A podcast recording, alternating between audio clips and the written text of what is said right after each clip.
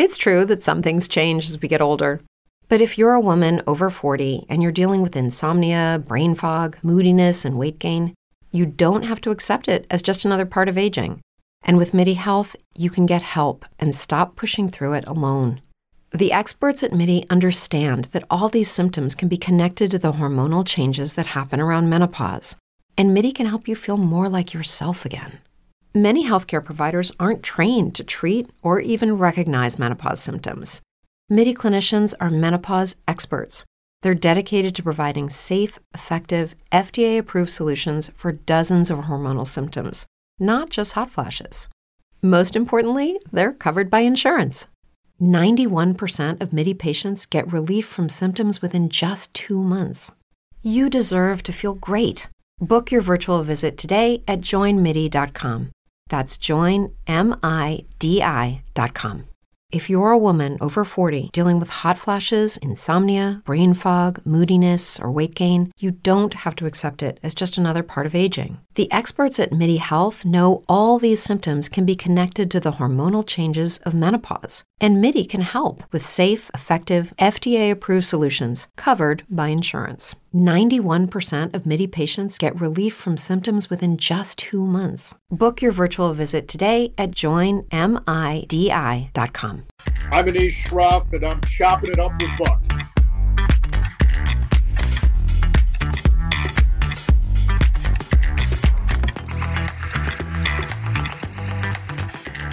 So, gotta bring back, like I had Ludes on here, started thinking, I gotta get Anish on. You know, uh, chopping it up with Buck came about sitting around during COVID, saying, let me call my boys and we just talk. So Bilatti's been on, Ludes has been on, I'm the other guys, Kevin Carter, but Anish Shroff. How you doing, man? I'm good, Buck. Good to finally uh, get this coveted invite. but tell me how you started your progression from Bloomberg, New Jersey, or uh, excuse me, Bloomfield, New Jersey, into broadcasting and how that all come about. Yeah, well, you know, um, not all of us can be, uh, you know, six foot five tight ends in the NFL, right? so,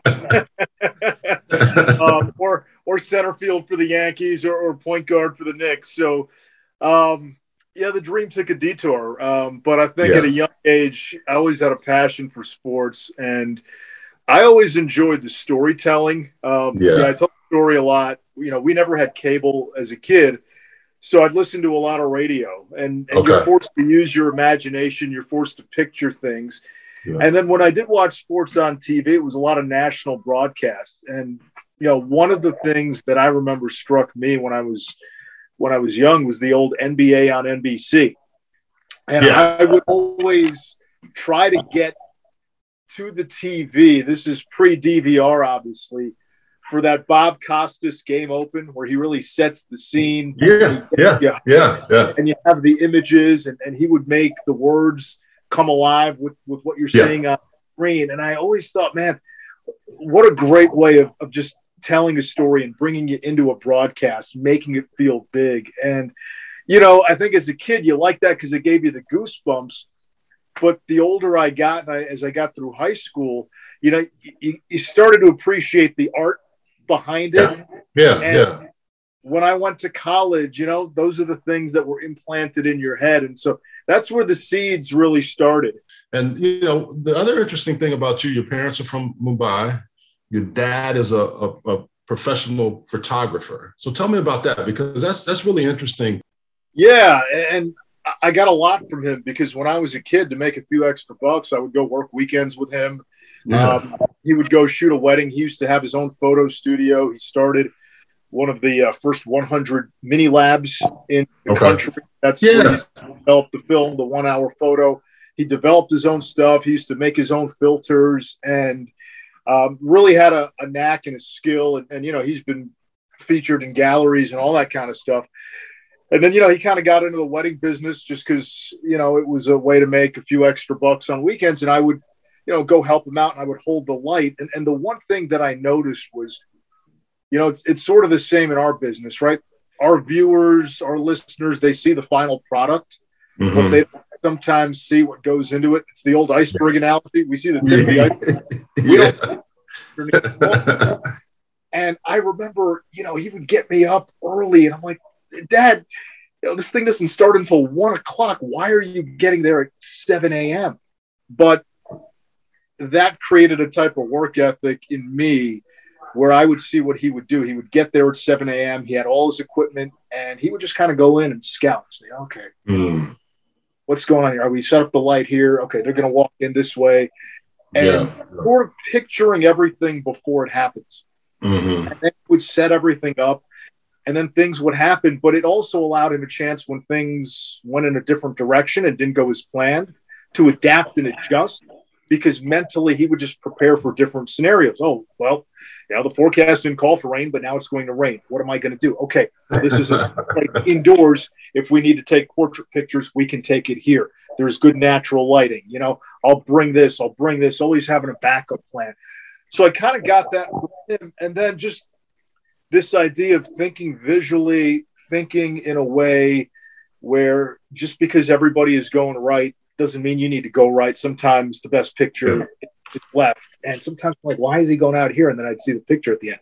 Oh, okay, I see what you did there. Yeah, right? Yeah, uh, yeah. Shooting things in a different way, shooting it from your back, shooting it through trees, finding mm. different ways to crop the picture. And so, you know, I was into photography, but never at the level that he was. And so for yeah. me, it was always, all right, how can I do this with a thousand words?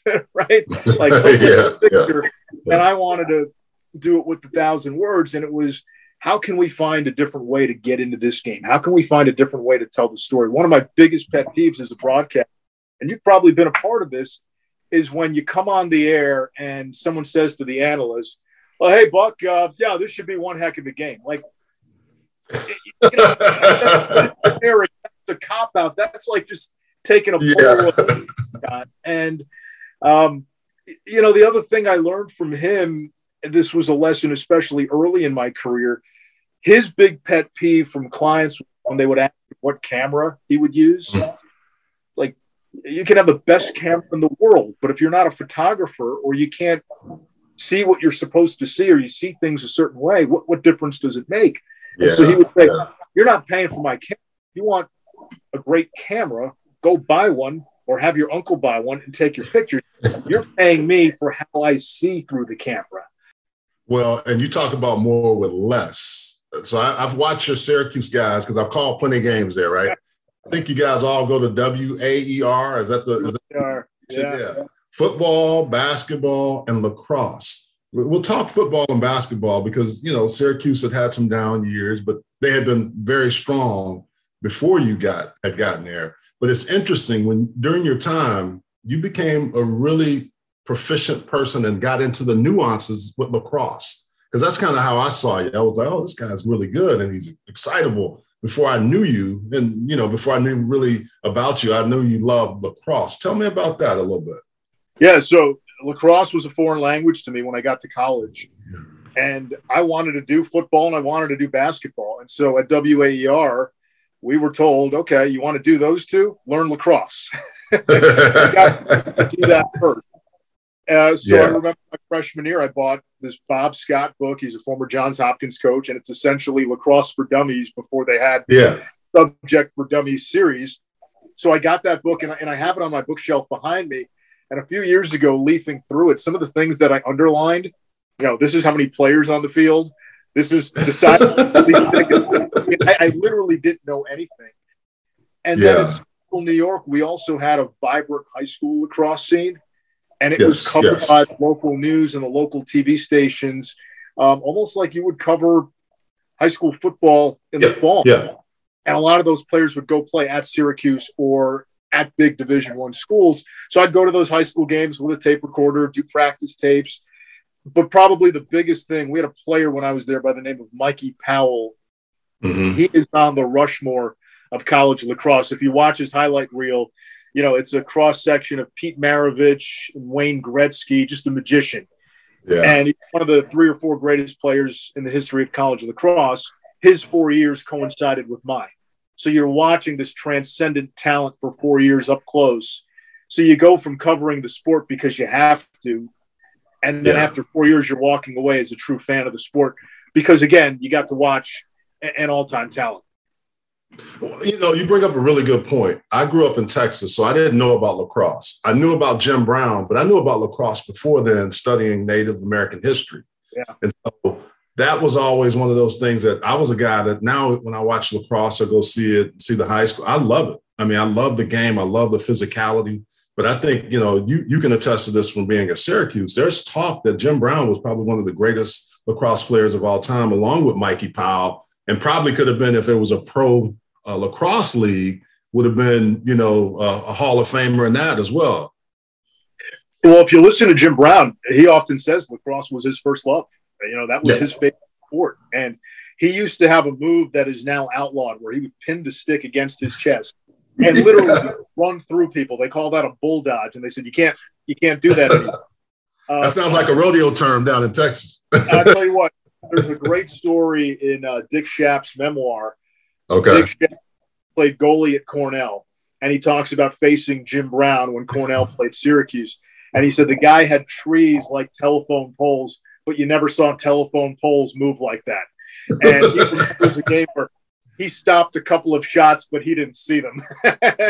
uh, you know, Jim Brown is sort of like it's hard to call him the Babe Ruth of lacrosse because the sport wasn't what it later became. Yeah. But he's almost like the Paul Bunyan of lacrosse. He's this larger yeah, than life yeah. tale. Yeah, I, I, I mean, I almost equated for me from a Negro League baseball player, Josh, Josh. Gibson. We all, we always talk about Josh Gibson, and whenever I go to Washington, I got to go pay homage because I've heard Buck O'Neil talk about the only guy that he's ever heard the ball sound like that off the bat was Bo Jackson. Yeah. Gibson. And just just my grandfather got to see him play. So I'd always ask him because I, you know, growing up a lefty, a power hitter, he was a right-hander. But I was always intrigued by that. And I, I kind of look at Jim Brown as that same kind of, you know, the stories you hear. You know, you don't have any a lot of footage of him playing lacrosse, but you knew he was great. Yeah, and you didn't have right the statistics. Like you hear Josh Gibson hit 800 home runs. yeah, yeah. Josh Gibson and Buck Winter. That was Babe Ruth and Lou Gehrig for the home. Yeah. And um, yeah, there is a little bit of that mythology, and it's funny you bring up the Negro Leagues because, you know, I I wish that we could have almost a, a definitive chronicle of some of those guys because all you do is you hear the stories, right? Like Cool Papa Bell, he was so yeah, fast yeah. turn the lights off and he beat right? I mean, was he fast as Rickey Henderson? Was he fast? Yeah, yeah, yeah. And so it, it's part of this chapter of American history and American sports history that um, yeah, I've long been fascinated by, and it's just kind of it, it's been buried under the surface for so long. Yeah, I've gotten to know Dusty Baker well over the years, and uh, Buck O'Neil was the one that I got to meet at Circle City Classic. Spent a little bit of time with him, and he was the the keeper of the Negro League stories, and he was a great storyteller as well. But he just he used to just tell me some of the great things about the games that actually took place between them, the major league teams, and the Negro League teams. And he said it was very competitive. We beat them a lot, was what he would always say. And I think some of those guys didn't want to admit it, but it was it was such a competitive thing that I I would love like you to just be be able to be a fly on the wall and watch those things happen. I mean, imagine if we could have seen Satchel Paige in his prime. We got oh. Satchel Paige when he was old. He was in his 40s, and he was yeah. still waiting field in on Mickey Mantle. From a book perspective, what what books kind of made you start thinking of sports? Because you always throw those little nuggets in. I don't know some of the guys that you might do things with that goes over the head. It didn't go over my head. I, I, I was watching you do that. uh, well, it's funny. There, there was a book that I read years ago. It was called "Only the Ball Was White" on the Negro Leagues, which is okay. Oh yeah, that's a great book. Great book tremendous. And it got into some of those stories and then some of the mythology and trying to separate a little bit of fact from fiction. Um, mm. But the, the, the sports books that hit home for me, uh, one is Boys of Summer by Roger okay. Kahn on the Brooklyn Dodgers. And you know the, the, great thing about that book is it is it's in two parts. And the first part is you know the boys of summer in all their glory. You know Jackie Robinson and Pee Wee Reese and Joe Black and Carl Erskine and then Roger Kahn revisits the boys of summer in the autumn of their lives. And um, it's a very human story. You know, we find out what happened to Jackie Robinson and how his son died, and Roy Campanella losing his legs, and, um, you know, different stories of success and tragedy and triumph, um, and really this battle of the human spirit, but also um, a portrait of your heroes as not superhuman, right? Yeah, you know, yeah, yeah. When they're playing and, and they can do no wrong, and, and you know, you think of a Kobe Bryant, right? Invincible, and now he's yeah. gone. So there was a lot of that in that book. Um, another one that I loved was Friday Night Lights. Oh, great book, great book. Yeah, Odessa Permian. Yeah. Uh, Seabiscuit, which is more than just the story of a horse. Yeah, yeah, yeah. Um, one of the single best books I've ever read. Laura Hillenbrand's attention to detail and the way she's able to write nonfiction like fiction. You know, those are some mm-hmm. that always just kind of struck me um, as sports books that I just thought were, you know, they're sports stories, but but they're life stories. Yeah, yeah. Boys in the Boat was another one that I read. Um, I was, you know, I just started during COVID. I had a chance to read a lot more, but there were other things. But you just said something that triggered me. Um, Earl Campbell was my idol growing up. You know, he I, would see him work out. I got to know some of the Oilers, but I would I, he was almost like our god as a Houston Oilers fan. And now to see him, you know, as he's aged, just the wear and tear of his body, like all of us, at some point that happened. But it, I can remember going to the hill in Houston uh, it was this great workout hill that they would just try to kill you 70 yards straight up turf. Uh, in the heat of Houston summers, guys would go out there a little bit hungover from hanging out the night before, and Tom Williams would, would work them to death. I saw Earl hit this hill so hard, Anisha was out, after that. I was like, okay, that is what it's going to take for me to get to that level. That, that's just that's just the entry into the game. And then he comes down, and his, his thighs are the size of you know me and my buddies combined. but he's and what's up, young blood? I was like, ah, and, and that and that moment, I was like, okay, this is what it's gonna take to get there, right? so you had all the great guys in front of you at, at Syracuse. You got you also was you're on the uh, reality show. Uh, what was it? Um, the ESPN reality show. It wasn't a break for you, but it was it was a dream job, right? So yeah, second season of that. Just just tell me about the progression and how you ended up getting to ESPN News and all the things you had to do to get to that level. Yeah, it's funny. So, you know, dream job, I didn't win. Um, yeah. I was in the final three. Yeah. And there were some opportunities after that. And I was very cautious about mm-hmm. what I would take. And there were some things where what looked good in the short term may not have been beneficial in the in the long term. And I was 22 yeah. years old. I got a little bit of a taste. And I remember, you know, people thought I was crazy because um, I applied to Yakima, Washington, and I got a job in Yakima, yeah.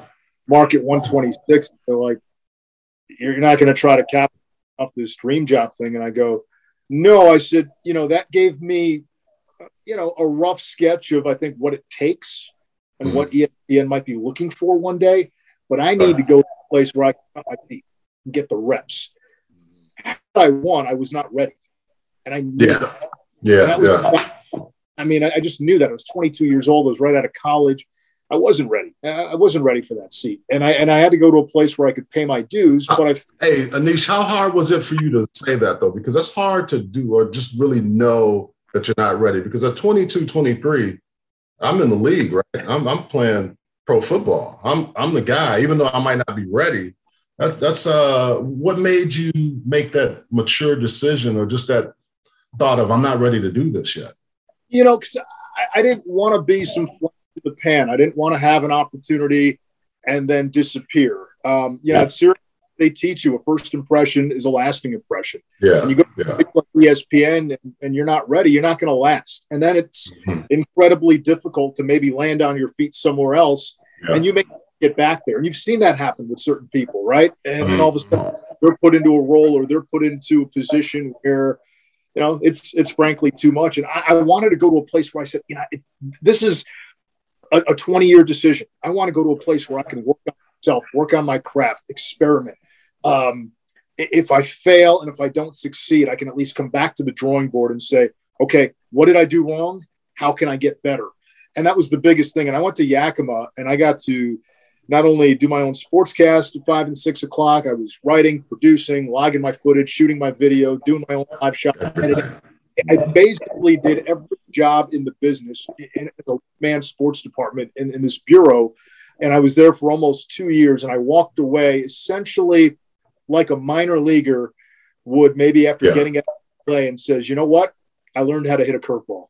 Yeah, you you were almost like Malcolm Gladwell, 10,000 hour rule, right? I mean, some people look at that as wrong, but I, I really do think if you have the reps and you understand like the high school games I did for almost what 150 bucks, uh, the, the, the little college games that people don't watch, but then they see years, oh, you were doing that. Yeah, I mean, when, when they see you make it, they're like, you, how, how did you get there so quick? I'm like, man, it, it wasn't quick. I put in some time. that, was a, that was a job that paid $20,000 a year my first year there. Oh. And I lived in this one bedroom apartment in a rough part of town, and rent was about 400 bucks a month. And for the first, I don't know, three, four months, I could not afford a mattress. So I slept on a futon. Oh man, yeah. Well, but you remember those times. So as you progress and now you move from ESPNU to ESPN, getting bigger profile games. Know, just tell me what that when you because I, I often look back at how where I came from, not where I'm at, because that keeps me hungry. Keeps you hungry and driving now that you're the Carolina Panthers play-by-play voice. I mean, that, that's a you know you've had some really nice progressions along the way in your journey. Talk a little bit about that. You know, I got to ESPN when I was still in my twenties, my mid twenties, and I'm sure at that point in my career, I was really able to understand what that meant, um, appreciate it enough. You know, you're always in that mode in your twenties you're grinding you're thinking what's ahead it's very hard to stay present forget about looking back and reflecting we're just we're just not there yet from a maturity level i still had some growing up to do um, when this panthers came about there was a lot of reflection a lot of humility a lot mm-hmm. of gratitude a lot of thinking about the people who helped me get here a lot of thinking about bloomfield new jersey where this journey yeah. started and yeah. oh my god you know i mean I'm, I'm sitting in that last interview with, you know, a, a billionaire owner. Like kids from Bloomfield, New Jersey, don't do that. Um, there, there was a very much of a pinch me moment. Is is this happening? How, how is this guy whose you know parents came here as immigrants? My dad, six dollars in his pocket. You know, we didn't. You know, we weren't. I always tell people like, I went to Syracuse, but I wasn't like a lot of the Syracuse kids. In, yeah, in that, yeah drove a 1986 Chevy Nova when I was in college. Um, you know, we didn't have a ton, and you're you're just like, man, how, did how did I get here? And and you're yeah. really appreciative of, of that entire odyssey. So I've yeah. been more reflective now um, than I probably was when I started at ESPN. I got to ask you. You know, we were talking before your daughter. I, I, remember when she was born, man. She she got a love of a jersey number. Is it four? What what what is that story? Talk to me about it. Um, we, we got her a Panthers jersey with number four, and okay. Uh, what number do you want? She goes four. Why do you want four? Well, that's how old I am. So there, there wasn't, there wasn't anything more behind it than that. That's why she wanted four because she's four years old. And I said, you know, you're still going to have this jersey when you're five. And she goes, I know but I'm four right now. so I'm hoping we're not buying her a different jersey every year. now, when you when you were coming back after that interview, you, sometimes you know when you have great interviews and you get home and you're talking to your wife who's a marathoner.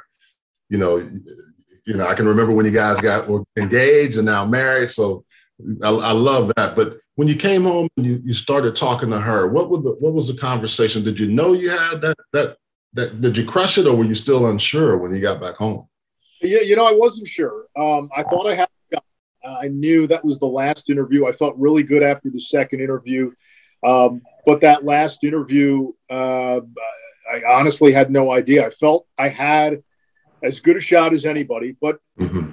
again, you never know. And when you've been in my shoes, um, you know, I've been turned down before for things that have been just out of my control, like yeah. my name um, yeah. years ago, I was up for a job in the Midwest in local news, and they said, "We love your stuff. We love the tape.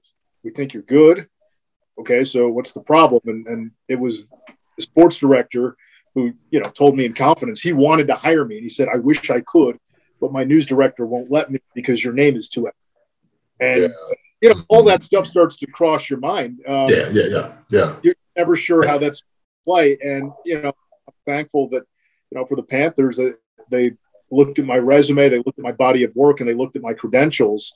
Um, but you're just never sure when um, you know you've traveled the path I have. Hey, I, I, totally understand that. I mean, when I saw you come in, I'm like, they got two Brown brothers on set tonight. We're gonna tra- tear it up, and you know, I'm seriously because back in the day, there never was that. It was maybe one of me, but it was always the other guy. So it was always cool to have different guys, different flavor, different things, and I think that's the part that I always love about sports because you can sit, you can go almost where and it neutralizes a lot of things. There's still some some knuckleheads, some people that are just stupid, but for the most part, when you sit and watch sports, it kind of levels the table. You can talk. I, have been in locker rooms with guys I couldn't stand. Our politics were totally different, but we had to work together to make things happen. And you know that's sort of been the appeal of this job for me with the Panthers beyond just doing play by play. Yeah, yeah there is a community engagement component as the voice of the team. And when you look at everybody, you got to say, hey, you're going to have male and female. You're going to have mm-hmm. political beliefs all across the spectrum. You're going to have race and religion all across the spectrum.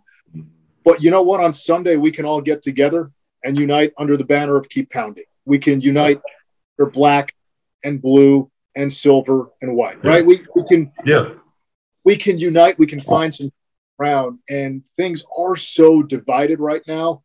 And we actively seek out fault lines. I mean, there are very real fault lines in our world, in our society. Yeah. Also, others that we actively seek out just to further divide ourselves. And I always feel there's a healing power in sports, right? We can, we can, mm. you know, you want to hate somebody, hate the Buccaneers, hate the, hate, yeah, the yeah. And, and so I actually, you know, for me, that was a, a, big part of it. Let's let's just try to bring people together on Sundays, and hopefully, you know, if we can bleed that into a couple of extra days of the week, we've made some real progress. Well, hey man, we're gonna head to the two minute warning. I'm gonna get you out of here with some fun. I'm gonna let you try to march down the field. You wanted to play quarterback growing up if you're a tennis guy. So let's see you march down the field, hit the tight end and stride. Okay, so what was your favorite food to dip Duke's Mayo Bowl? Uh, PJ, hands down. Uh, why was that? Well, I mean, really by default, the donut and the mayo did not go well together. The Oreo and the mayo did not start off well, had an okay aftertaste. PB and J double dip. So by default, that was the best of the three. And you let Golic talk you into a lot of that. So that's D Lyman, right? he was he was trying to do the whole game. I was watching you guys, I was cracking up. that dude has one of the most insane diets of all time. And I use the word diet loosely.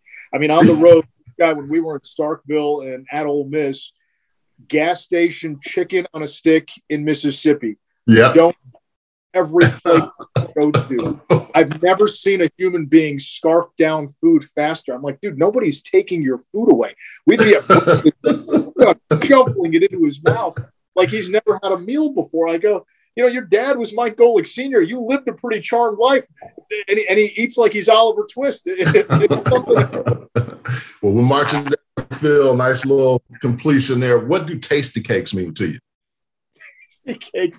You know, Tastykakes is a Philly thing, and I'm a North Jersey guy, but we had a lot of Tastykakes uh, when I grew up in New Jersey, so that reminds me of home. Okay, all right, that's good. Uh, were you terrified or fearless when swimming with sharks? Oh my god. I mean I, I'm, I'm legitimately surprised i didn't soil my pants. I can't i can't swim. And our producer had this idea to put us in a shark tank. And i remember i'm holding on to this thing. And we have a couple of other our colleagues on the other side. Um, our sideline reporter kris budden is on the other side of me with the you know uh, the diver in the middle. Yeah yeah yeah. I thought it was hilarious. Like i'm shaking and I see these. I mean, these are real live sharks, and I can't swim. And I'm holding on. I'm like bringing my head over the water, and like you know, and I'm not going to drown. I got all the things on me, but I'm I'm petrified of deep water. And now you throw sharks in there. I mean, come on. Who who, who did it with you? Kris Budden and was was it Golic or who, who, uh, yeah. it was our, it was our old analyst? Yeah. Okay, yeah, that's crazy. And the thing about it, man, I've never done that. I've done a lot of things, but I heard that's the intensity level of that. off the chart. I mean, it was in a controlled environment. We were in an aquarium. I am telling you, I was petrified. I was legitimately shaking. Who's your favorite athlete of all time? Sport. Oh, it's a great question. Um, you know, you, you, default to Michael Jordan just because, again, I'm always into the story, and there was such a mythology to his story. Uh, but I would say probably, mm-hmm. you know, a toss up between Michael Jordan and Don Mattingly, those two. Okay, cool. You're getting down the field, you're marching there. Will Coach K's record ever be broken? For career wins? Yes. Uh, if Jim Boeheim coaches long enough, yeah, I do think so. yeah, that's why I had to ask you that. I knew you were about the Syracuse guy in there. You think you do? You think knowing Coach Boeheim like you do and spending time there, you think he'll stick around as long as he can to break that record? Because he's competitive as hell too. I like both of them. 76, 77 years old. There doesn't seem to be an end in sight. It wouldn't surprise me, honestly. I mean, I, if I were to bet, I would say yes. Okay. All right. Well, we scored a touchdown, got it done. Anisha, man, I really appreciate this. It's been good. We got to do it again, and we'll do it.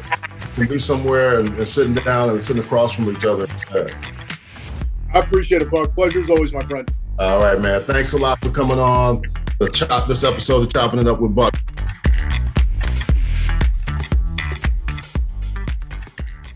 Judy was boring. Hello. Then Judy discovered ChumbaCasino.com. It's my little escape. Now Judy's the life of the party. Oh, baby, Mama's bringing home the bacon. Whoa, take it easy, Judy. The Chumba life is for everybody. So go to ChumbaCasino.com and play over 100 casino style games. Join today and play for free for your chance to redeem some serious prizes. chumba ChumbaCasino.com. No purchase necessary. Void where prohibited by law. 18 plus terms and conditions apply. See website for details. Lucky Land Casino asking people what's the weirdest place you've gotten lucky? Lucky? In line at the deli, I guess? Aha, in my dentist's office. More than once, actually. Do I have to say? Yes, you do. In the car before my kids' PTA meeting. Really? Yes. Excuse me, what's the weirdest place you've gotten lucky? I never win and tell. Well, there you have it. You can get lucky anywhere playing at LuckyLandSlots.com. Play for free right now. Are you feeling lucky? No purchase necessary. Void where prohibited by law. 18 plus. Terms and conditions apply. See website for details.